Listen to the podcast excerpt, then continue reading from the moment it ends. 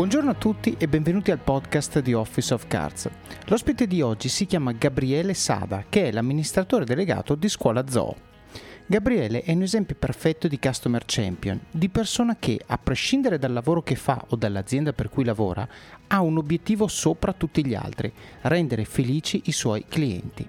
Sentirete la storia di un ragazzo che si è fatto le ossa nelle funzioni di customer care e di come quelle esperienze gli abbiano fatto capire l'importanza di ascoltare i clienti, di capire cosa vogliono e di chiudere il loop, creando processi che permettano agli input registrati di diventare non solo fix di prodotto, ma anche sviluppi di funzionalità e prodotti che soddisfino i clienti e diventino la base del vantaggio competitivo dell'azienda per cui lavora.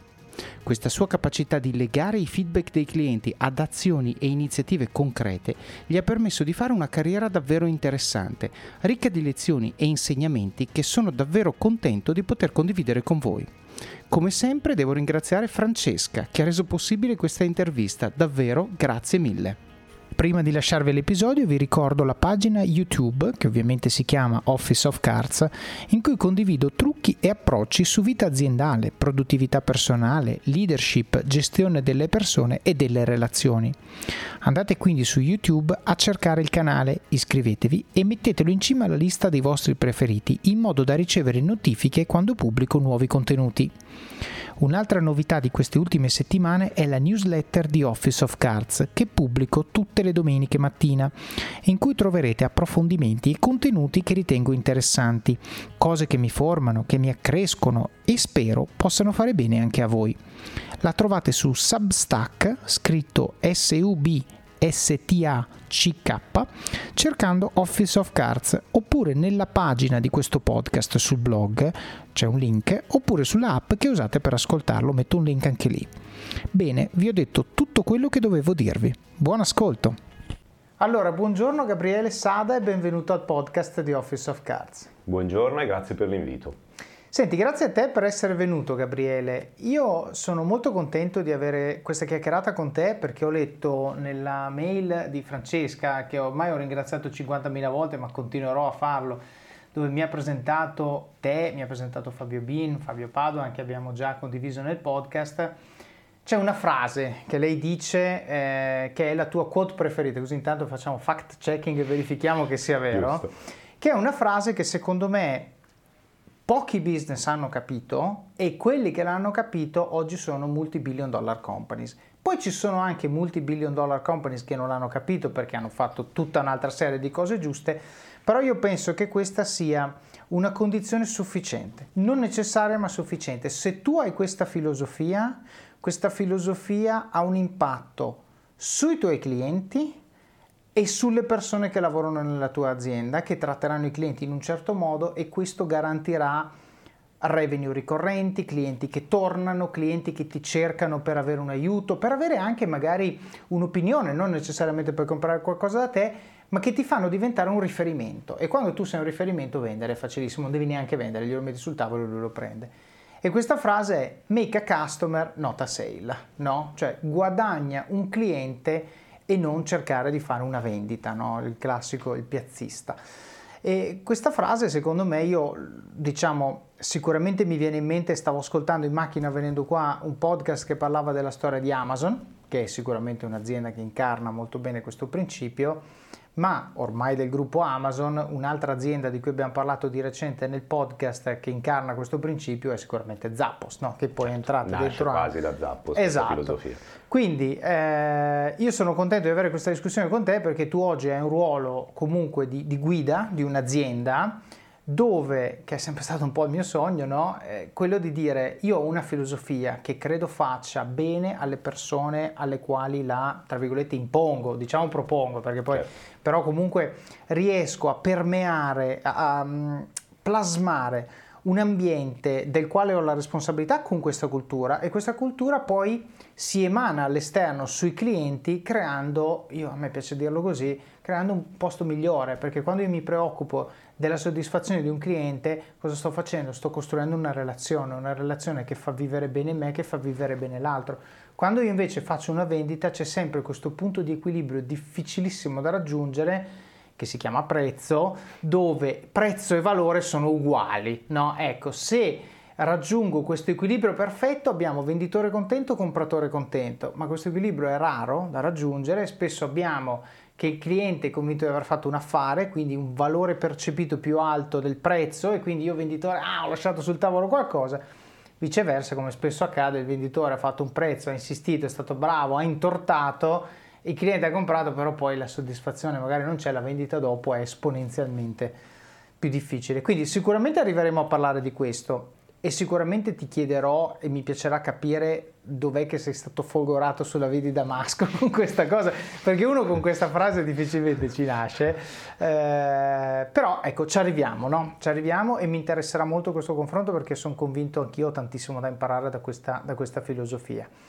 Però partirei dall'inizio, no? Partirei da, da, dove è iniziato il tuo percorso, quindi da dove inizia la storia di Gabriele Sada e cosa lo porta a conoscere questa filosofia e lo porta fino a dove vedremo che sei arrivato oggi.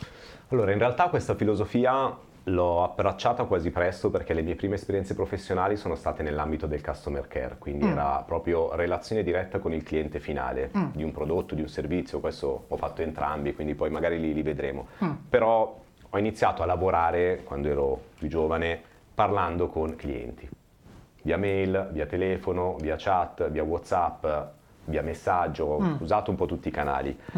E quindi per fare bene il mio lavoro ho dovuto in qualche modo sposare una filosofia, perché chi lavora nel customer care può o costruire una relazione con i clienti mm-hmm. o semplicemente dare delle risposte. Mm. È molto più facile, la seconda, dare delle risposte. I bot sono nati per fare questo lavoro e alcuni sono fatti anche molto bene, mm-hmm. anche se adesso stanno un po' cadendo in disuso perché i clienti hanno capito che magari lì non c'è la relazione.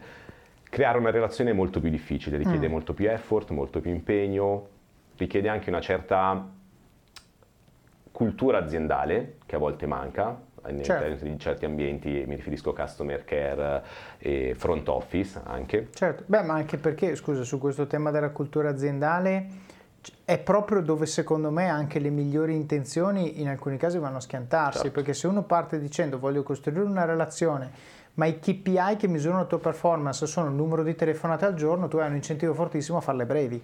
La relazione non la costruisci e quindi... Eh, non e non stai incentivando l'azienda eh, a costruire quella relazione, esatto. perché magari sei un'azienda, senza ovviamente fare nomi e senza parlare delle aziende in cui sono stato io, sei un'azienda che professa un certo tipo di cultura, un certo tipo di attenzione ai clienti, lo scrivi forte sul sito, lo scrivi nelle welcome mail o nelle thank you mail e quella è la facciata. Certo. Se però poi chi lavora davvero a contatto con il cliente non punta a quella cosa, ma punta a chiudere una telefonata nel giro di 30 secondi certo. o fare troppe telefonate, si crea proprio una disparità tra quello che l'azienda professa all'esterno e quello che l'azienda non solo professa all'interno, ma incita, vive, sollecita. E quindi chi è il rappresentante dell'azienda quando parla con il cliente? Non è il proclama, non è il banner, non è la mail, non è il messaggino di ringraziamento, è la persona che sta gestendo quella relazione. Certo. E se quella persona è mossa da un incentivo, un KPI, un target o un motivo diverso, si crea quella disparità che il cliente alla fine capisce, vede.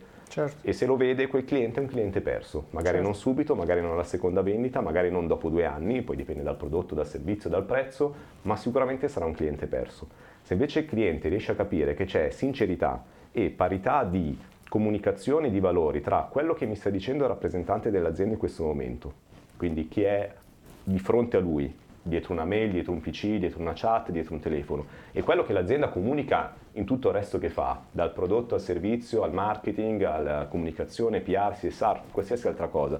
Se c'è quell'unione di intenti, allora il cliente percepisce valore, percepisce sincerità, trasparenza, e allora quel cliente continuerà ad essere cliente per un certo. tempo più o meno lungo, a seconda poi ovviamente certo. di quello che l'azienda vende e fa. Tra l'altro secondo me c'è un messaggio, insomma, citando ovviamente Warren Buffett, no? People follow incentives, no?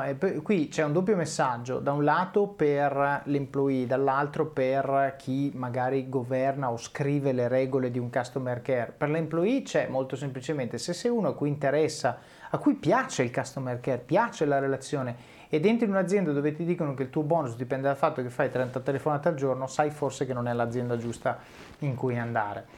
Dall'altro lato dico al manager del customer care non dare l'obiettivo delle 30 telefonate al giorno, perché se l'obiettivo ultimo di un servizio di customer care è la felicità del cliente, in teoria quello dovrebbe essere, non si misura il numero di telefonate al giorno, no. non si misura in minuti al telefono, non si misura in questi, in questi parametri qua, no? O perlomeno si misura anche quel tipo di parametro, perché certo. comunque è una cosa necessaria, perché avere una persona che è nel customer care, che fa una telefonata al giorno, potrebbe essere sintomo di un problema o di un alert o di qualcos'altro. Certo. Quindi eh, sono parametri che vanno comunque misurati. Certo. Io sono stato a capo di un team di customer care e ho sempre misurato tutti i dati quantitativi, uh-huh. tutti quelli che avevo a disposizione e anche di più. Certo. Vanno però le- letti bene e vanno immersi in un contesto molto più ampio. Chiaro. Perché ci sono telefonate che magari durano mezza giornata, che però hanno un grado di qualità detta dal cliente altissimo. Uh-huh. Altrettanto ci sono telefonate che magari durano 15 secondi e in una giornata ne fai magari 40 e hanno tutti un grado di qualità alto oppure basso. Cioè i dati vanno sempre letti.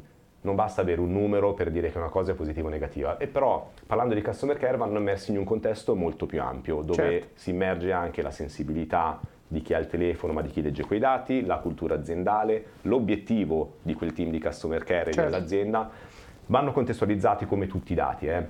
Ed è un lavoro molto complesso, molto difficile e secondo me molto più duro di quello che dall'esterno si percepisce. Certo, certo. Beh, ma poi sono d'accordo con te, un conto è monitorare, un conto è dare magari eh, creare una correlazione diretta fra una, un KPI e, esatto. e, un bonus. Ecco, quello è un altro discorso. No. E poi conta anche tanto come lo comunichi, dire ragazzi, l'obiettivo, cioè se dovete fare un trade-off fra la durata di una telefonata e la soddisfazione del cliente, andate sulla soddisfazione del cliente. Poi ovviamente io vedrò che c'è un'anomalia su una telefonata che è durata 28 ore, ti chiederò cosa è successo e la gestiremo, però per, perché me ne sono accorto perché monitoravo anche la durata. Però tu mi spiegherai e mi farai capire che c'era un cliente dall'altra parte che aveva bisogno, eccetera, eccetera, se la cosa sta in piedi.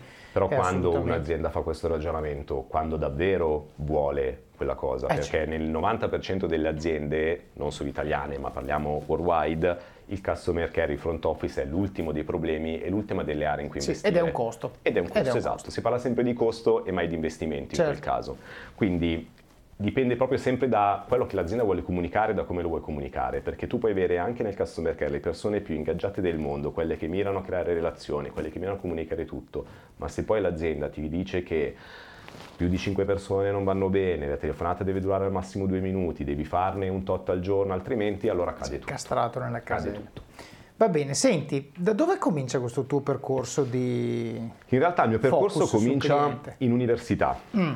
Io mi sono laureato con una tesi sull'Expo, quando l'Expo ancora era un articolo di giornale. Okay. l'ho fatta perché abito a Ro e l'Expo è stato fatto a Ro e quindi c'era grande discussione, grande dibattito all'interno della comunità cittadina ed è una cosa uh-huh. che mi ha sempre intrigato. Uh-huh. Grazie al cielo ho avuto un professore di macroeconomia, che non ringrazierò mai abbastanza, che aveva un po' sposato il tema dei grandi eventi e voleva capirne di più anche lui, uh-huh. perché all'epoca l'Expo era un tema di discussione politica. Parlo mm. ancora di quando c'era Moratti, Prodi. Cioè che anno siamo qui? Siamo attorno al 2009-2010. quindi sapevamo che ci sarebbe stato, ma Però non ancora non era nulla. Non era neanche un render, okay. non era neanche un. era semplicemente un ci sarà l'Expo. Okay. E l'Expo ai tempi era uno di quei grandi eventi che erano proprio caduti. Non, infatti, tanto è vero che quando è arrivato in Italia la maggior parte del, del paese ha chiesto: ma cos'è l'Expo? Sì, e io sì. per primo. Certo.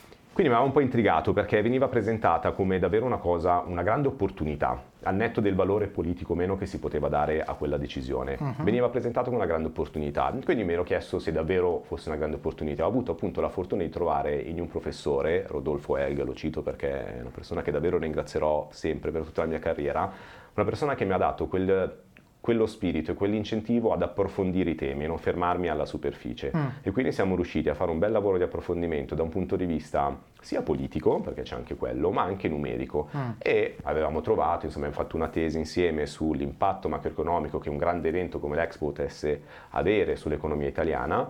E dopo essermi laureato, il professore mi ha chiesto di rimanere un anno all'interno dell'istituto di economia per fare ricerca e fare l'assistente.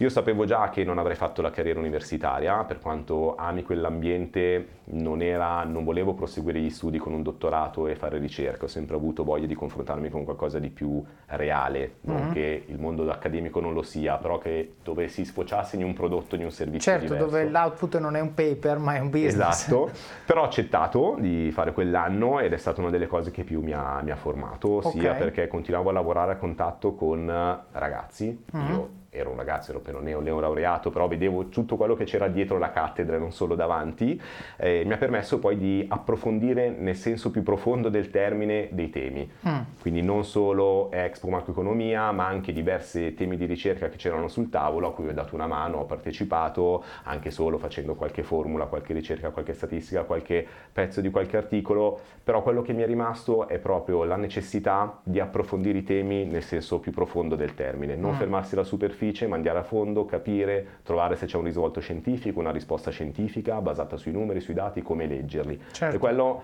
diciamo che lì ho formato quella parte della mia professionalità per cui mi faccio guidare dai dati, ma devo anche saperli leggere quei dati, tornando anche a quello che accennavamo poco fa. Certo, tra l'altro hai detto una cosa adesso che ti sposta immediatamente nel primo percentile, probabilmente, perché dei giovani d'oggi quantomeno, perché eh, hai parlato della necessità di focalizzarsi e di approfondire e di non fermarsi alle superfici, che è esattamente il trend che vediamo oggi, soprattutto nei giovani. Dammelo in due minuti perché non ho tempo di andare oltre.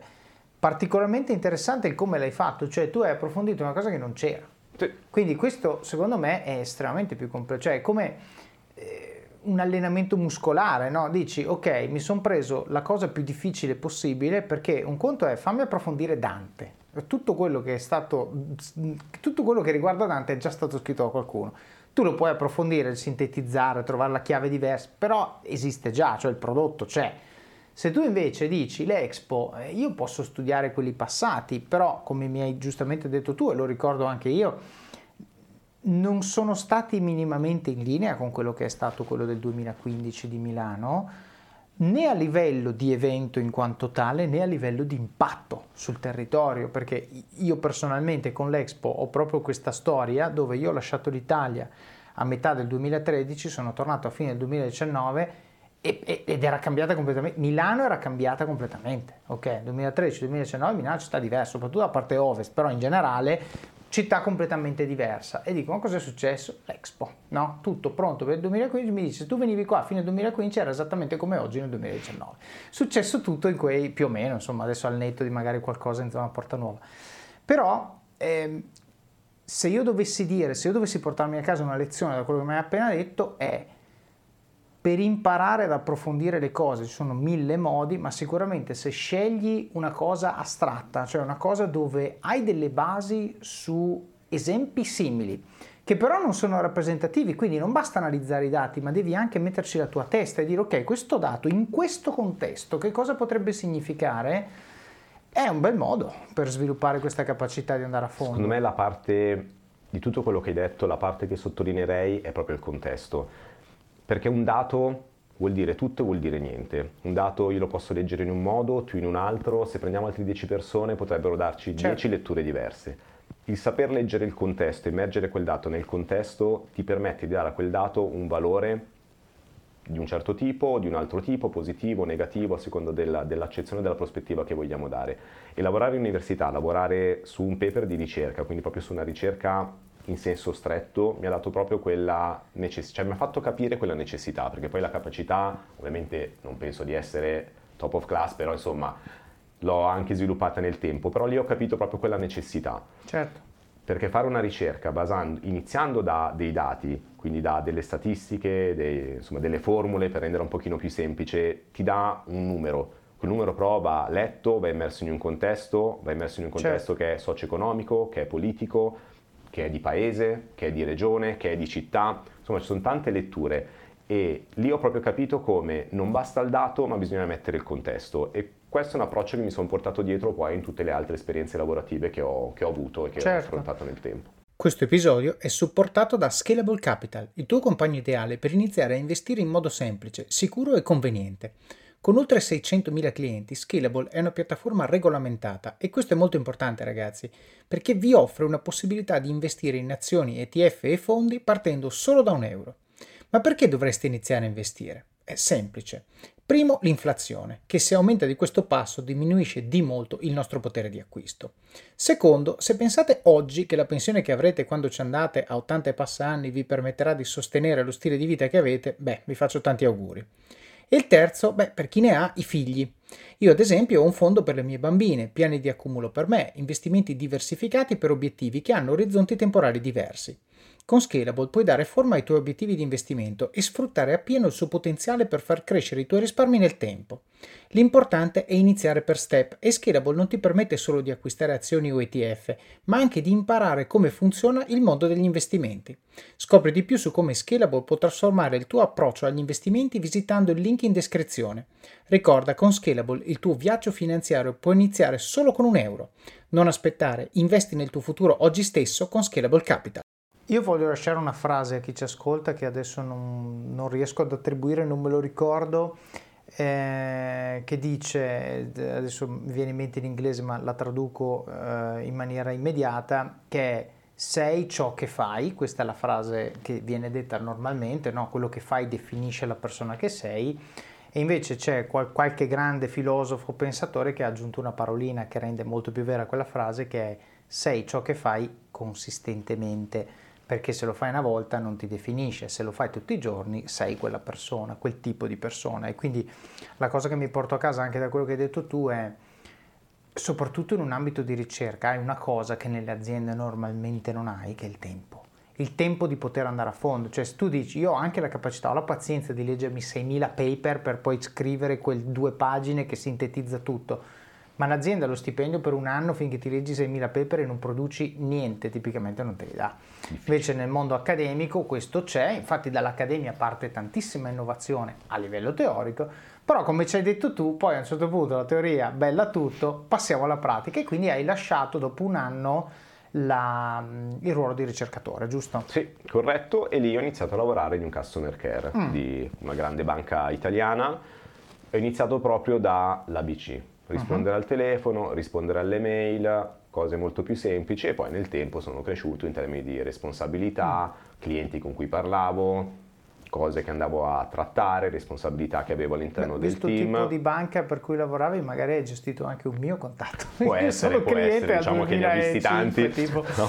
Va bene. Uh, può essere e lì quella parte lì della mia carriera mi ha proprio formato in termini di relazione col mondo esterno mm. e lì ho proprio capito l'importanza di non fare una vendita ma costruire un cliente. Mm perché ho avuto sempre la fortuna di avere sia dei responsabili, sia di lavorare in una banca che all'epoca puntava molto sul valore del cliente finale. Certo. E no, era uno di quegli istituti che sì lo metteva nei claim, nelle ADV, anche nelle autovomi, tutto il suo materiale di comunicazione, mm. ma, ma, poi anche, anche internamente certo. era una cosa. Non venivo valutato su quanto facevo, ma venivo mm. valutato sul come lo facevo. Okay. Ed era una cosa che davvero lì era vissuta pienamente, non era un si dice ma poi si fa al contrario. Beh, anche perché era una banca senza filiali. Certo. Cioè non partiva dal punto di vista del io comunque ma che vado allo sportello e vengono da me, No, eh, se non li gestisci bene al telefono perdi il cliente. Esatto, ed era una banca, non dico neonata, ma comunque ai primi anni della mm. sua espansione, non certo. sua, del suo percorso, però della sua espansione, stava iniziando a introdurre diversi prodotti, servizi, stava certo. iniziando ad essere più popolare rispetto a essere un pochino più di nicchia come quando era nata e appunto non avendo filiali l'importanza del customer care lì era proprio centrale. Ok.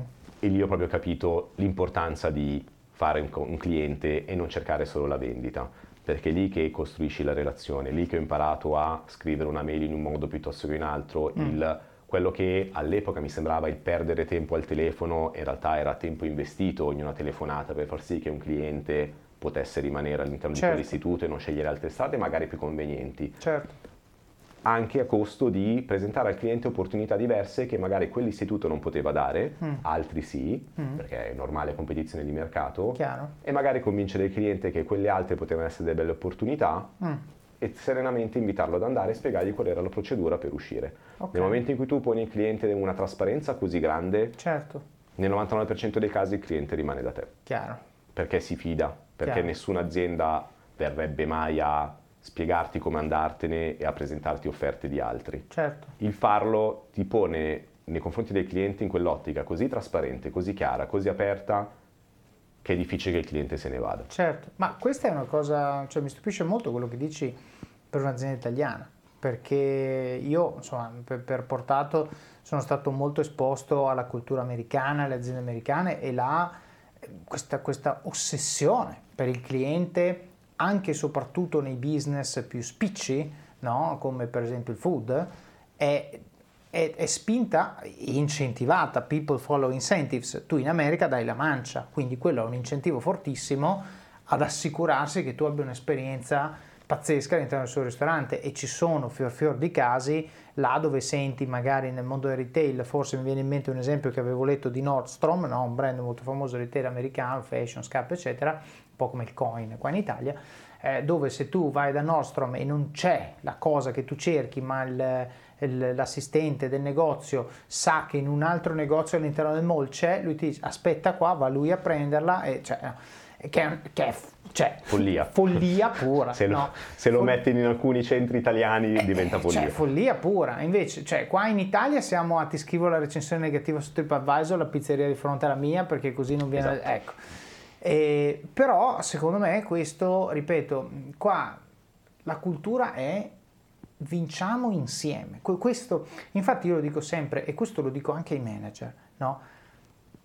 devi concentrarti sul fatto che non puoi vincere da solo, mai, niente puoi vincere da solo, ma devi sempre farlo insieme a qualcun altro, insieme al tuo team se sei un manager, insieme ai clienti. Cioè tu con i clienti eviti lo screzio se il cliente ha la percezione che qualsiasi cosa succeda tu ti farai in quattro per lui. Lo screzio, perché quella volta che fai la minchiata, e la fai perché certo, è inevitabile, eh.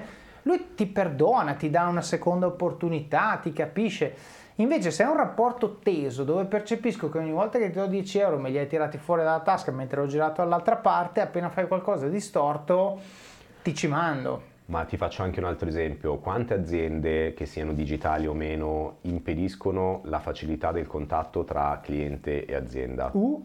Quante ti mettono davanti a bot complicatissimi, nascondono il numero di telefono, l'indirizzo mail, non ti danno la possibilità di contattare certo. se non in alcuni orari che sono tipo la domenica notte o il lunedì mattina presto. Certo. Già quello è un sintomo di che tipo di eh sì. cultura c'è nell'azienda. Eh sì. E invece il rendere il customer care fruibile in maniera molto trasparente, molto chiara su ogni canale, dare quanti più orari possibili, non dico H24 che magari soprattutto per alcuni mercati non ha, non ha senso. senso certo però tanto mettere certo. più giorni durante i picchi, qualora ci siano business stagionali, quello Chiaro. è proprio un sintomo di come l'azienda crede e vuole dare valore al cliente e certo. non solo vendere. Certo, al punto tale che appunto la banca in questione io so a memoria il numero da chiamare e so che se dopo aver sentito tutte le opzioni premo zero vado diretto sull'operatore, è così dal 2005 cioè, nel senso, ok.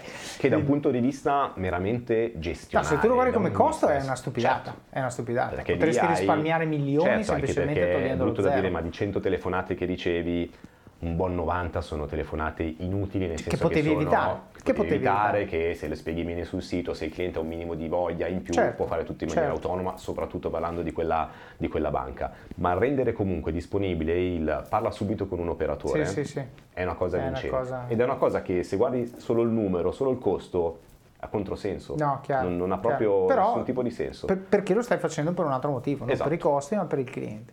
Senti, quindi hai fatto questo, eh, questo lavoro, hai sempre fatto questo dentro la banca o hai Dentro quella banca sì, poi mm. lì sono rimasto più o meno 4-5 anni, Mm-hmm. poi sono uscito, sono andato in un'altra banca che all'epoca Ok. era la mamma dell'istituto da cui, da cui venivo facendo tutto un altro tipo di lavoro. Sono Mhm. entrato nel team marketing, Mhm. Marketing inteso non come comunicazione, ma marketing inteso come sviluppo di nuovi prodotti. Ah, prodotti bancari e eh, finanziari per Mhm. aziende, quindi non per i privati, avevo cambiato anche il, il target. Gran bel team, Beh, ma questo scusami, pa- parliamo un attimo di questo passaggio perché è Molto- doppio carpiato, cioè voglio dire, com'è che perché allora eri la banca più consumer che c'era, forse se la giocava con quella arancione, ma siamo lì ehm, e, e- e customer relationship e poi passi nel marketing di prodotto di una banca monolitica, non lo dico, cioè perché lo Sì, era sì, no, appunto, ma non è un lo è insulto, tuttora. è una connotazione a fare corporate, cioè come è successa sta cosa? Nella mia carriera, in quello Mm. che faccio, cerco sempre ovviamente di essere quanto più felice io riesca. Mm. Felice in termini non è un discorso qualunquista, ci tengo a specificarlo bene, non è quella cosa per cui dobbiamo lavorare per essere felici o cerca sempre la felicità in quello che fai, non sono un guru di quel tipo. Mm. Però arrivato a un certo punto in cui mi sono reso conto che quello che stavo facendo difficilmente l'avrei potuto migliorare ancora di più. Okay. Sia in quello che io potevo dare alle persone che lavoravano con me, ai clienti, all'istituto per cui lavoravo, sia quello che quell'istituto poteva dare a me. E quindi in quel caso il modo migliore è cambiare e lì avevo la scelta se cambiare ma rimanere in quel settore, in quel verticale, quindi uh-huh. nelle relazioni con i clienti, oppure affrontare una nuova sfida in tutto e per tutto. Quindi, o relazioni, ma, ma, hai valutato anche di lasciare la banca e quindi dire vado a fare relazioni con i clienti da un'altra parte, oppure... Sì, però devo dire che in quel periodo quel mondo mi piaceva molto, okay. mi faceva stare bene, okay. perché quella banca in cui lavoravo non, è, non rispondeva, perlomeno parlo per quando ci ho lavorato io, a quel classico preconcetto di banca ferma, mm. elefantiaca, mm. certo. molto burocratizzata. Certo. Era in realtà banca semplicemente perché faceva prodotti e servizi finanziari. Chiaro. Ma dentro l'organizzazione, il mood, le persone erano, non dico quelle di una startup perché non possiamo dire questo, però era molto più informale, veloce, certo. davvero si respirava quella voglia di fare e quella crescita che poi ha avuto ne, negli anni anche okay. dopo. E quella cosa lì mi, mi, faceva stare bene professionalmente, era quell'ambiente che io ho sempre cercato anche nelle esperienze successive. Okay. Ho scelto però poi di misurarmi con un qualcosa di un pochino più statico, sì. una banca molto diversa, molto più grande, che abbraccia sia corporate che grandi aziende, che small, che mm. privati, mm. con un qualcosa totalmente diverso, eh, lavorando proprio nello sviluppo di prodotti. Questo mm. perché? Perché avendo lavorato prima nel customer care, quindi nell'ultima fase, quindi nel contatto con il cliente, mi sono chiesto ma cosa c'è prima? Come mm-hmm. posso agevolare la vita del cliente, in mhm. questo caso di un'azienda, ma il discorso rimane uguale, sviluppando un prodotto che sia incentrato sul cliente stesso. Uh-huh. Perché? Perché in un mondo ideale tu non dovresti mai avere bisogno di un customer care se il prodotto o il servizio che proponi è perfetto. Ovviamente questo è utopia, l'estremo, certo. utopia, però diciamo che più il prodotto nasce sulle esigenze del cliente e più è spiegato perché il cliente lo sa più utilizzare bene, tu del customer care potresti non aver bisogno. Certo. È utopia, però diciamo che è quella tensione cui secondo me un'azienda che fa, che produce un qualcosa, che sia un prodotto o servizio, deve aspirare. Quindi ho provato a fare quello, quel passo Scusa, fa, faccio una sottolineatura qua. Allora, l'utopia non la raggiungi, ma ci puoi andare molto vicino se fai una cosa che pochissime aziende fanno, ovvero dai modo al customer care di dare input ai team di prodotto. Cosa che, perché quello che fa Però il prodotto... Qua rientri in quel no. tema di cultura esatto. in cui valuti il customer care in un modo o esatto. lo tieni ingaggiato cioè, il customer care o fa, come si può dire il bersaglio mobile, no? va lì e prende i proiettili e vabbè, alla fine morirà inevitabilmente. Oppure il customer care è quella forza tattica che ti permette di avere l'insight dietro le linee nemiche, te lo riporta a casa e tu cambi la strategia. Eh, lì e nella banca in cui ho lavorato era così. L'approccio. Eh, allora vabbè, per forza. E nel customer care eravamo in tanti, ma ti parlo di, vado a memoria, almeno un 100-120 persone. Certo con ovviamente capacità, skill, mm. verticali diversi, ma tutti in qualche modo contribuivano alla crescita. Crescita si intende dal disegno dell'app al nuovo disegno di un servizio, a certo. come e c'era il un processo veniva spiegato. Cioè per la c'era un processo, certo, input. molto informale, molto veloce, quindi sì. non era quella cosa iperburocratica, compila un paper, ah. deve essere di questo formato, era una cosa molto più umana meeting verticali guidati da diverse figure a seconda dell'obiettivo e dello scopo finale ovviamente, certo. però c'era proprio, e la cosa bella era che noi del customer care lo vedavamo poi nei fatti, certo. perché se faccio l'esempio, abbiamo sempre puntato su questo servizio qui, va incluso in quelli offerti al cliente, sì. dopo un po' di tempo era incluso. Era incluso. Beh, bello, bello. E lì c'era. Certo. Quando ho fatto poi il passo, questa parte qui diciamo mi è un po', mi è un po mancata. Okay. Perché? Perché lì mi aspettavo un processo simile, cioè dobbiamo far nascere nuovi prodotti o servizi o cambiare il modo in cui i prodotti e servizi che già vengono fatti, anche perché sul mondo bancario, soprattutto per le aziende, è difficile inventarsi qualcosa di nuovo. Ormai... No, puoi inventarti Bond, leggi il libro, come si chiamava? Liar's Poker, no? quello di Michael Lewis, però ok. Però diciamo che ormai c'è, c'è, tutto sul mercato. Chiaro. Ormai l'offerta è talmente ampia che davvero gli spazi per la fantasia sono, sono pochi. Si trattava più di poter rendere i servizi molto più fruibili, certo. Molto meno burocratizzati, in un mondo quello corporate che è ancora molto burocratizzato, adesso magari un po' meno, però dieci anni fa lo era, quindi col gestore che veniva all'azienda, ti faceva firmare 187 distinte, faceva le fotocopie, il tablet era una cosa fantascientifica. Certo, sì, no, perché, Adesso... perché, siamo nel 2016, quindi ovviamente. Quindi era, era proprio un'utopia. Mi sono reso conto però che l'approccio non era quello del cosa ci dicono i nostri clienti, cosa mm. possiamo fare per mm. migliorare, ma era un dobbiamo fare un qualcosa di nuovo. Certo. I'm Sandra, and I'm just the professional your small business was looking for. But you didn't hire me because you didn't use LinkedIn jobs. LinkedIn has professionals you can't find anywhere else, including those who aren't actively looking for a new job, but might be open to the perfect role, like me. In a given month, over 70% of LinkedIn users don't visit other leading job sites. So if you're not looking on LinkedIn, you'll miss out on great candidates like Sandra. Start hiring professionals like a professional. Post your free job on linkedin.com/achieve today. Però hai appena detto una cosa che mi ha fatto riflettere e secondo me c'è una grande verità in quello che hai detto, che è tante volte allora, in realtà faccio un passo indietro, no? Io una volta eh, ho fatto questa chiacchierata con uno che poi è diventato founder, CEO, milionario, bla bla, ma prima di tutto questo era un mio collega. E mi ricordo che una volta abbiamo, eh, siamo andati a bere un caffè in un bar no? e parlavamo di start-up e così e lui è, insomma, era molto focoso e dice, si infervorava spesso no? e diceva eh, io non capisco quelli che vengono da me, mi dicono io vorrei fare start-up ma non ho l'idea. Dice io questo bar di merda, e l'ha detto così e il barista era a circa due metri, fa se lo prendessi io farei e ha detto una lista di cose che io cioè mi vedevo, sai come quelle scene nei film dove vedi sparire lo scenario e diventa quello che diceva lui, no? Come un rendering. E dice, e io farei milioni con un bar, no? E poi effettivamente ha fatto un paio di aziende di grande successo. Quello che hai detto tu è una cosa che molte persone trovano frustrante, cioè tu hai detto io ho un prodotto che non dico è una commodity, ma è una commodity, cioè standard, non, non, posso innovarlo perché se lo innovo probabilmente sto violando la legge e o sto creando un prodotto finanziariamente poco, diciamo che non dovrei vendere.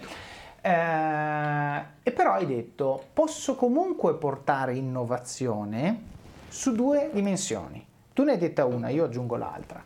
Una è la fruizione, la modalità di fruizione, cioè tu puoi cambiare completamente la percezione che uno ha di un prodotto standard cambiandone la modalità di fruizione. I 187 moduli diventano 5, è, è come se fosse un prodotto nuovo, ok? E questo secondo me è importante pensare, quindi lo dico qui agli ascoltatori, quando nel vostro lavoro è difficile raggiungere differenziazione di prodotto, esistono altre due dimensioni. La prima è la modalità di fruizione, quindi la modalità con cui il cliente consuma prodotto o servizio. La seconda è lo storytelling, ovvero il modo in cui tu presenti queste cose, perché i moduli possono anche essere 187, ma se sono di fogli colorati, con le faccine, scritte col font simpatico, no? non lo so, ecco che improvvisamente dici, me lo ricordo, cioè diventa memorable. Poi non tutte le cose sono quel, quel, diciamo, quel quid unico che ti fa scegliere quello invece dell'equivalente della concorrenza, perché poi ovviamente entrano altri elementi, il, prezzo, tempistiche di erogazione, quello che vuoi. Però la differenziazione non basata sul prodotto esiste e come, ok?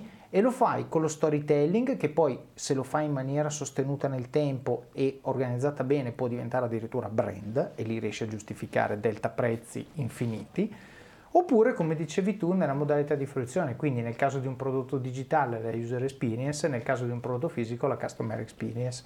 Però c'è tanto e infatti l'invito che faccio io sempre a, alle persone eh, diciamo anche a cui, a cui faccio coaching è questo è quando tu fai il cliente di qualsiasi cosa, non dei prodotti della tua azienda, di qualsiasi cosa, domandati perché sei lì. Beh, che richiede un, un, uno sforzo di meditazione perché devi, come, come a Doom, no? devi guardarti da dietro. No, non era Doom, era in prima persona, uno in terza persona, adesso non mi viene. Tomb Raider era così, in terza persona. Ecco, devi guardarti da fuori e dire io sono qui perché? Perché il cameriere mi sta simpatico, sono qui perché eh, costa 3 euro in meno, sono qui perché mi piace l'insegna rossa. Sono...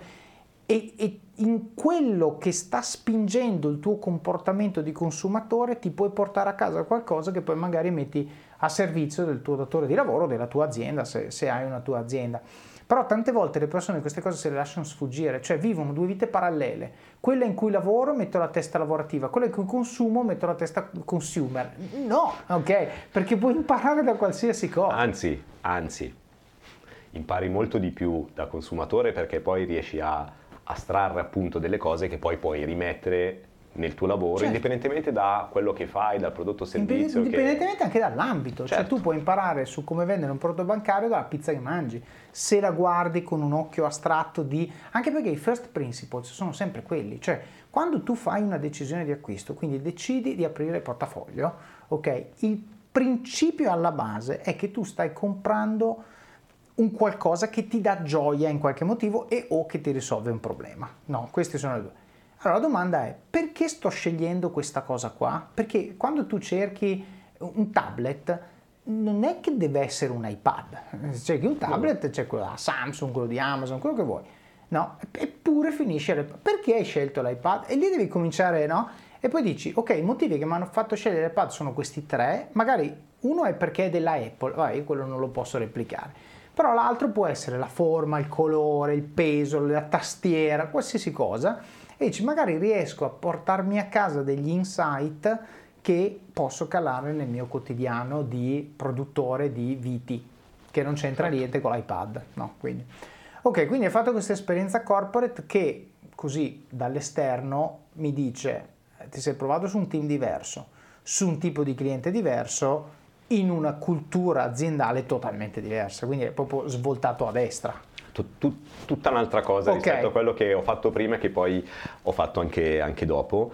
E alla fine lì sono rimasto un anno e mezzo più o meno, uh, bel team, devo dire che c'era tanta competenza in, in quel team di lavoro. Okay. Eh, avevo la, anche lì, sono sempre stato fortunato nei colleghi che ho incontrato, però quella banca specifica è una banca molto elefantiaca, uh-huh. è proprio un elefante che si muove lentamente, in cui tutti gli organismi devono essere oliati e anche quando ci sono delle rivoluzioni ai piani alti non si avvertono ai piani più bassi. Okay. Però ho avuto la fortuna di lavorare in una business unit, all'epoca veniva chiamata, poi adesso avrà cambiato nome, dove in realtà c'era grande dinamismo e grande competenza, mm. età media molto bassa rispetto mm-hmm. a quello che si può pensare di, di, quella, di quell'istituto bancario però c'era proprio tanta competenza e quella competizione sana, per cui la competenza del tuo responsabile in qualche modo ti veniva trasferita, ma era anche pronto ad ascoltare il punto di vista tuo e no. quindi in quell'anno e mezzo sono cresciuto tanto proprio da un punto di vista di competenze di quello che, che so fare, ma ho capito in quell'anno e mezzo che non era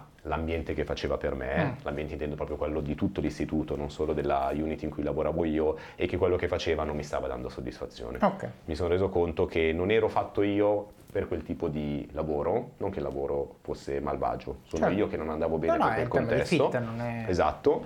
E quindi dopo un anno e mezzo ho cambiato e sono tornato nel magico mondo del customer care, magico uh-huh. per me. Uh-huh. Quindi un po' la mia comfort zone in una società digitale, uh-huh. totalmente digitale, in un e-commerce di arredamento. Lì ho iniziato lavorando nel customer care, quindi gestendo solo tutto il front office, se vogliamo chiamarlo con una una cosa un po' anni 80 e pian piano diciamo in, in, all'interno di quell'azienda poi sono riuscito a andare a coordinare tutte le operations che in quell'azienda coinvolgevano anche tutta la parte logistica, tutta la parte di supply chain e anche il set fotografico perché all'epoca diciamo quell'azienda puntava molto su, sullo shooting fotografico quindi Ma, diciamo che quindi scusa sei entrato per il customer care quindi la parte più diciamo che uno più normalmente associa al customer care no? quindi se io guardo il tuo CV all'epoca dico sì, vabbè, hai fatto un anno di marketing, però hai fatto i 5 di customer care, il mestiere lo sai fare. E quindi ti hanno dato la gestione del customer care, il che vuol dire cliente ha comprato il prodotto e o ha una domanda sul prodotto che sta per comprare, chiama, intervieni e interviene il tuo team.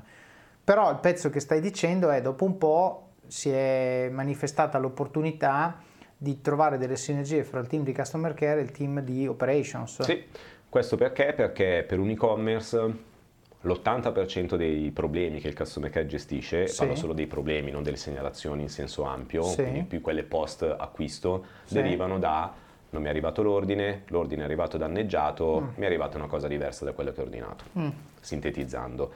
Questi problemi come li puoi risolvere? Andando a lavorare su quella parte che è certo. logistica e supply chain. Quindi... E quindi torna al discorso che dicevamo prima, hai creato il chilometro zero. Esatto, era detto, più innovazione di Gabri, processo. Problema, se il cliente è incazzato devi risolvere il problema, esatto. non solo prenderne atto. Quindi se prima potevo discutere, litigare con i responsabili di logistica, eh, eccetera, lì litigavo con me stesso, okay, esatto, però diciamo mi ha dato l'opportunità di innanzitutto iniziare a gestire un team molto più allargato, certo. perché non parlavamo più solo di 20 persone, ma un numero molto più ampio, certo, con verticali molto diverse, diverse mm. competenze molto diverse, sensibilità molto diverse. Chi è abituato a lavorare in magazzino è totalmente opposto a chi è abituato a lavorare con un cliente Chiaro. e gli incentivi e le cose che guardano sono totalmente all'opposto, mm. quindi cercare di farli dialogare non è stato semplice. Ma scusa, farli dialogare è lo step dopo, lo step prima che ti faccio è, cioè tu sei sem- quasi sempre stato customer facing e ti sei trovato a gestire il magazziniere, che ha ragione sì. in modo diverso. Quindi la domanda che ti faccio è, com'è stato per te capirlo, interfacciarti e soprattutto quella che è sempre la mia più grande preoccupazione quando prendo magari in gestione un team che per effetti organizzativi ha senso che stia sotto di me, ma su, un'esperienza diretta che non ho mai avuto, come hai fatto a conquistarti la fiducia eh, di, di, di, persone che palesemente guardandoti hanno detto questo lo scatolone non ha mai spostato tutta la sua vita? Spiegando il perché. Mm. Per me è fondamentale che ogni persona all'interno del proprio ruolo sappia tutti i giorni perché è lì e perché sta facendo quel tipo di azione, mm. dal spostare uno scatolone dal reparto A allo scaffale B, mm-hmm. al scrivere la mail in un certo modo, a rispondere al telefono in un certo modo. Mm. Se tu, responsabile di qualsiasi tipo di unit, organizzazione, parola che vogliamo, spieghi alle persone il perché e ti assicuri che loro abbiano capito quel perché, che è lo step successivo che molte volte non si fa, hai già vinto il 90% della fiducia di quelle persone. Okay. Perché se tu riesci a far capire al magazziniere che se una determinata campagna devi uscire al mattino e non al pomeriggio e che se i pacchi vengono fatti in un certo modo è importante perché i bicchieri non si rompono piuttosto che eh, risparmiamo un tot piuttosto che mettiamoci qual è lo scopo, l'obiettivo finale. Mm-hmm non stai imponendo un lavoro, una mansione o una responsabilità, stai spiegando il perché quella cosa mm. e instauri nelle persone, innanzitutto quel lavoro verrà fatto sicuramente meglio mm. e poi instauri anche nelle persone quel circolo virtuoso per cui ogni volta che faranno qualcosa non solo si chiederanno il perché mm. e quando non ce l'hanno te lo verranno a chiedere, mm. ma molte volte ti chiederanno loro il perché di un qualcosa e lo troveranno e faranno in maniera totalmente autonoma delle certo. azioni migliorative perché sanno qual è l'obiettivo finale. Certo. E quindi nel momento in cui riusciamo a far capire al team di magazzinieri, piuttosto che a chi gestisce i corrieri, piuttosto che qual è lo scopo finale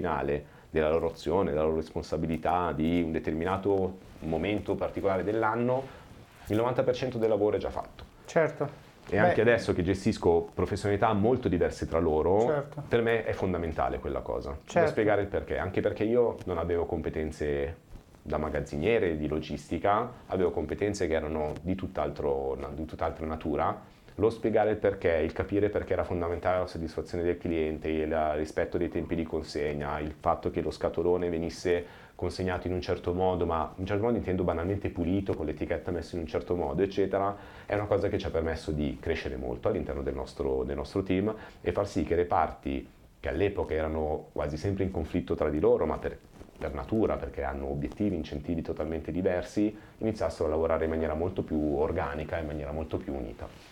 E adesso un bel caffè finito. Perché rischiare di rimanere senza caffè quando puoi abbonarti a Caffè Borbone? Prezzi vantaggiosi, costi di spedizione inclusi, tante possibilità di personalizzazione e l'abbonamento lo sospendi quando vuoi. Decidi tu la frequenza, la qualità, scegli tra le cialde e capsule compatibili e crea il tuo mix di gusti e miscele. Mai più senza caffè con l'abbonamento Caffè Borbone. Tutte le info su caffèborbone.com. Certo, tra l'altro questo, questo, aspetto che hai detto velocemente secondo me è, è, quasi il più importante, cioè nel momento in cui innanzitutto io posso parlare del perché di qualsiasi cosa, cioè mentre sull'aspetto tecnico o ne so tecnicamente o dico una marea di cavolate e quindi meglio sto zitto, ma perché è importante che l'etichetta sia in un certo modo, io dico guarda non è che ti dico che l'etichetta deve essere in un certo modo, ti dico che il cliente quando apre la scatola deve dire wow, punto. Perché? Perché se fa così comprerà ancora. Siamo tutti contenti se compra ancora? Bene, perfetto. Capito questo, io ti dico, sei tu che metti l'oggetto dentro quella scatola, io non ti dico che l'etichetta deve stare così, ti dico che quando il cliente l'apre deve dire wow. Se metti il bicchiere in modo che si spacca, secondo te cosa dirà? Wow? No. Quindi, eh, secondo me, questo è molto importante. L'effetto collaterale che tu hai detto, secondo me, è ancora più importante ed è nel momento in cui io mi interfaccio con te, a un livello di principi e non a un livello operativo, io sto facendo in maniera diciamo implicita però chiara empowerment, cioè ti sto dando l'autorizzazione a prendere micro decisioni sul come fare il tuo mestiere. Ora, non esiste un essere umano al mondo che faccia meglio una cosa che gli viene imposta rispetto a una cosa che ha deciso lui. Non esiste, ok? Quindi se tu vuoi estrarre il massimo del valore dalle persone e dal tempo che le persone dedicano al lavoro, sicuramente un ottimo modo è quello di stabilire la direzione in cui devono andare, però dire vuoi andarci in moto, vuoi andarci in macchina, fai tu, devi andare là in tre ore. Aggiungo un pezzo, secondo me è tutto vero, ma aggiungo un pezzo che è il dando supporto continuo a queste persone, perché se una persona ti dice che vuole andarci in moto, un'altra persona ti dice che ci vuole andare in macchina in quella direzione, tu devi essere quello che, non dico che gli acquista il motorino o la macchina, ma lo aiuta a costruirsi il motorino certo, o a costruirsi chiaro, la macchina, chiaro. che è il passaggio che a volte mi è mancato in, in passato, che io per primo ho capito solo col, col, tempo e crescendo professionalmente. Chiaro. Però quello diciamo è il modo in cui baso il mio modo di lavorare, giusto o sbagliato che sia. Per certo. me è certo. fondamentale che le persone sappiano il perché stanno facendo un qualcosa e il perché sono qui. Certo. Nel momento in cui faticano a trovare le risposte o nel momento anche in cui il perché non le soddisfa, Certo. Amici come prima si trovano altre soluzioni. Certo, ma perché... poi aggiungo, visto che hai parlato di perché, ne aggiungo uno, mi interessa la tua opinione. Il perché va usato anche al contrario, cioè quando io sono convinto che si debba andare in macchina e uno mi dice vado in moto, la reazione istintiva che ho è lascia perdere, vai in macchina. Questa è la reazione istintiva. Ormai con gli anni e qualche capello lasciato per strada, ho imparato a dire perché vuoi andare in moto?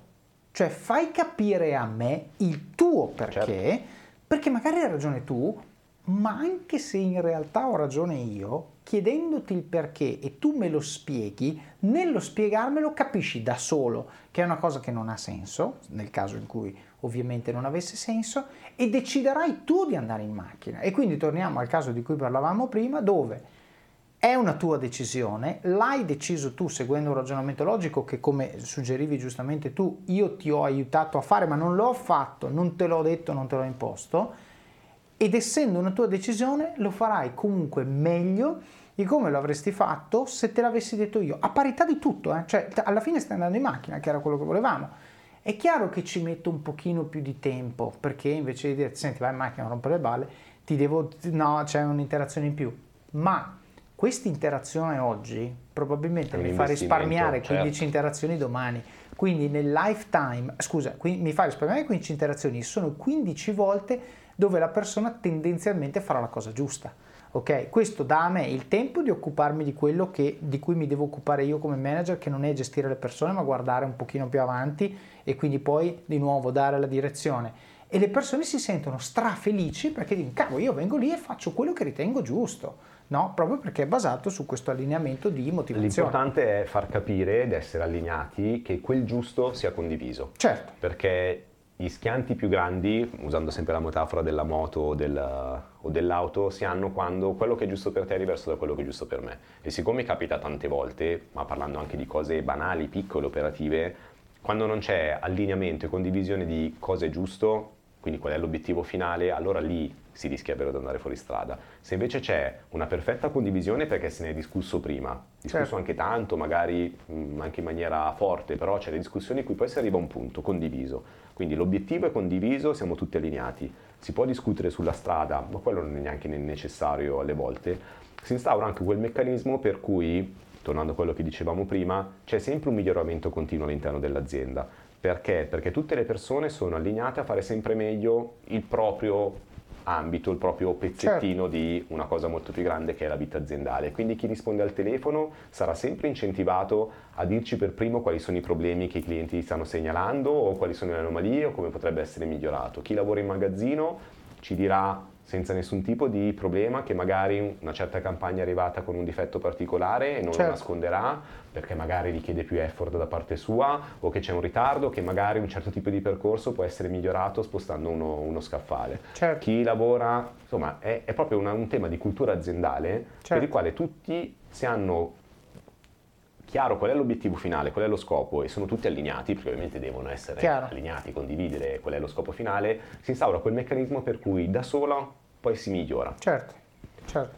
però richiede un effort non da poco, perché sì. ovviamente nel breve è molto più semplice dire si fa così punto. Esatto, poi la cultura è una cosa, diciamo che tipicamente, non dico è statica, però chiaramente eh, si, cioè non dovrebbe muoversi troppo concettualmente, ma va ricordata tutti i giorni, cioè in ogni occasione bisogna evidenziare come le cose che stiamo facendo sono allineate ai principi di fondo e poi chiudiamo il cerchio con quello che dicevamo prima, cultura finché vuoi, ma se hai settato gli incentivi giusti, la cultura a seguirla è molto molto facile, no? e, e, con incentivi non intendo dire il bonus, ma vuol dire che eh, mi viene in mente il caso stupido, stupido ma mh, estremamente corretto e significativo di sempre in America, no? l'employee del mese. No, l'employee del mese non è un ah, ha vinto Gigi l'employee del mese, ma è perché quindi quali sono i comportamenti che ti portano a essere l'employee del mese? Così non è ha vinto Gigi, ma è queste sono le cose, quindi domani posso vincere io se faccio quelle cose lì, no? Questo è un po' il senso. Senti, hai fatto queste cose per due anni e mezzo. Sì, più o meno due anni e mezzo. Poi ho fatto un'altra parentesi in un altro e-commerce, che però definire e-commerce è un po' riduttivo perché è un'azienda molto molto grande, stiamo parlando di più o meno un 5 billion di valore okay. ad oggi, che è una società europea che fa compravendita di, di auto usate. Ho lavorato per poco meno di un anno, sempre lavorando su tutto quell'aspetto di operations e logistica, perché ormai avevo capito, oppure non avevo capito, però mi piaceva molto quell'entrare nel dettaglio in processi e rendere tutti i processi aziendali molto più snelli, veloci e che vabbè, potessero avere quindi un impatto sul cliente finale. Uh-huh. Sono durato poco perché? Perché in realtà poi mi si è aperta una porta diversa, che è quella di entrare in scuola zoo, uh-huh. dove sono entrato a gennaio del 2020, quindi poco prima del, fermi tutti perché c'è il Covid. Esatto. Grande scelta strategica da parte mia. Eh, però, diciamo che... timing the market si suol dire. Sì, sì, diciamo che sulle scelte strategiche magari se uno guarda la mia carriera non pensa che io sia molto bravo. Certo, beh però lasciami dire che tra quello e l'automotive non so dove andavi peggio. Eh. Beh, però diciamo che sull'automotive si, si stava e si, si, sta ancora molto certo, bene. Certo, eh, e quindi sono entrato in scuola Zoo a gennaio 2020 e sono entrato come managing director e ne sono amministratore delegato da circa un anno. Ed eccoci qui, dopo questa chiacchierata con Gabriele, ricchissima di spunti davvero interessanti. Abbiamo parlato di un sacco di cose. Make a customer not a sale, ovvero l'importanza di costruire relazioni con le persone in modo da garantire vendite facili e soprattutto durature nel tempo, in cui il valore viene creato da e per entrambe le parti di una transazione. Abbiamo sentito da dove viene questa sua filosofia, ovvero dal confronto costante e continuo con i suoi clienti. Non è un caso che aziende come Starbucks o McDonald's, ad esempio, prevedano piani di onboarding di executive che non hanno vissuto il contatto col cliente in negozio, a fare il lavoro che migliaia di colleghi che magari si troveranno a dover gestire fanno tutti i giorni e che spesso è il pilastro su cui si fonda il successo di un'azienda nel tempo. Gabriele ci ha anche ricordato che il servizio clienti e chi svolge questo ruolo in azienda è di fatto uno dei punti di contatto più delicati fra un'azienda e i suoi clienti, a maggior ragione quando un cliente ha un problema con il prodotto o servizio che l'azienda vende. Abbiamo poi parlato dell'importanza di andare a fondo dei temi, saper analizzare i dati, essere critici in senso costruttivo di quello che vediamo, sentiamo e studiamo. Il dato non è nulla senza contesto. Ricorda un vecchio slogan Pirelli, eppure è così vero. Le nostre vite sono permeate di dati, dati che spesso vengono usati per venderci cose, per convincerci a fare o meno qualcosa. La riflessione di Gabriele sull'importanza del contesto e l'attenzione che Gabriele mette sull'andare a fondo, sul voler capire i perché delle cose, sono la base per poter creare conoscenza utile, che può arrivare a costruire un enorme vantaggio competitivo rispetto a chi invece si ferma in superficie. Abbiamo parlato dell'importanza di usare il customer care e i feedback dei clienti che tramite il customer care le aziende possono raccogliere come sorgente per le roadmap di prodotto e creare prodotti e servizi sempre più in linea con le loro esigenze e preferenze. Abbiamo discusso di come innovazione non sia necessariamente legata al prodotto, ma possa essere anche legata alla modalità di fruizione oppure al modo in cui quel prodotto viene raccontato. Gabriele ci ha spiegato come fare a guadagnare la fiducia dei suoi colleghi con un tema di cui abbiamo parlato diverse volte in questo podcast, spiegare il perché delle cose. Questo non solo garantisce lavori di qualità maggiore, ma anche facilita l'iniziativa delle persone che si trovano in prima linea a fare i lavori più disparati. Relativamente al perché abbiamo anche discusso di come possa essere usato come strumento per formare le persone e per educarle a pensare in modo autonomo, il che ci permette di essere più veloci e risolvere i problemi dei nostri clienti perché chiunque vede un problema lo risolve senza perdere tempo a fare mille riunioni per farsi autorizzare le cose. Nel prossimo episodio continueremo la chiacchierata con Gabriele che riparte proprio da scuola zoo, in cui ci racconterà come è riuscito a fare il triplo carpiato e diventare managing director in una startup e l'abbia aiutata a navigare le acque turbolente del Covid, per di più a capo di un business che conosceva poco e che è stato fortemente impattato dalla pandemia. Un episodio davvero da non perdere.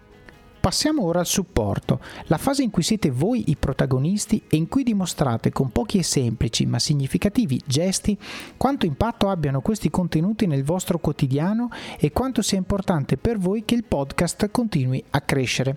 Quindi come fare? Il primo modo è Patreon ed è il primo link che trovate nelle show notes. Vi basta andare su it.officeofcards.com barra podcasts e cliccare su qualsiasi episodio che trovate oppure andare su patreon.com barra officeofcards. Patreon è un modo senza sforzo per voi per contribuire alla qualità di questo podcast e vi permette di fare delle piccole donazioni mensili. L'importo lo scegliete voi, anche pochi euro, anche solo un euro, per darmi una mano a finanziare supporto professionale per l'editing degli episodi e la promozione del podcast. Davvero grazie di cuore a tutti i membri di questo club di supporters. Il secondo è il canale YouTube, che trovate cercando Office of Cards su YouTube a cui vi consiglio di iscrivervi per ricevere notifiche quando pubblico nuovi video.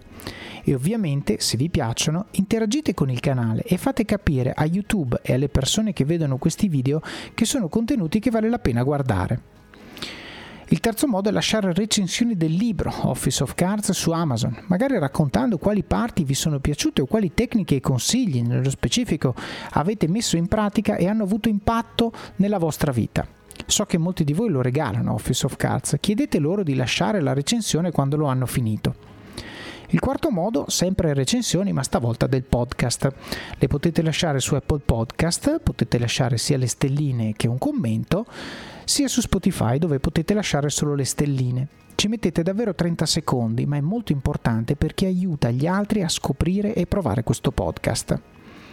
Il quinto modo, se usate Apple Podcast potete abbonarvi al podcast.